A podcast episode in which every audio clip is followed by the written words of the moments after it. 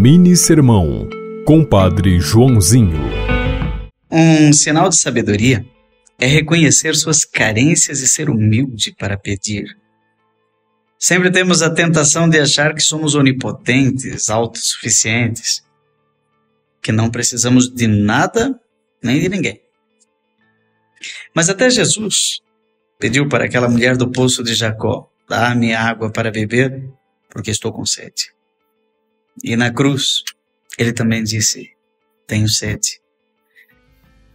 Jesus pedia, sendo Deus, lembre-se disso. Quando não quiser reconhecer que precisa de algo que não tem e que o outro pode lhe oferecer. Pedi e recebereis. Batei e a porta será aberta.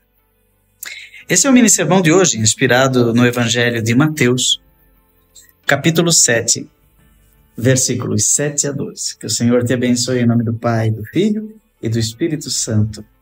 Amém.